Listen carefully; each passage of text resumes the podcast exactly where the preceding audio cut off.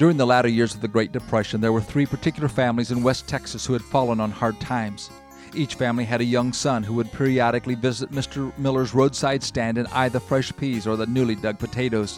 When asked if they could be helped, the boys usually responded by saying, No, we don't have any money to buy anything. We're only looking. Mr. Miller would invariably ask them what they had to trade. The boys responded by bringing out their shiny red marble.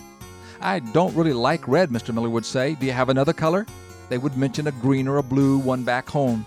Mr. Miller would give them a bag of peas and ask them to bring the other colored marble back when they came by the next time. But of course, the next time they came by, Mr. Miller had changed his mind and he preferred a color they didn't have on them.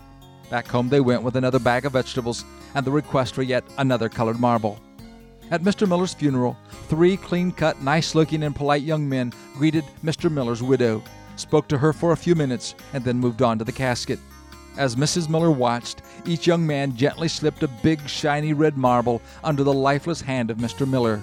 The boys then turned and walked out the door, nervously and awkwardly wiping their eyes. This story is a gentle way of reminding us that people will remember much of what we say, more of what we did, and even more of how we made them feel. This is Bill Hostler with today's key to confident living.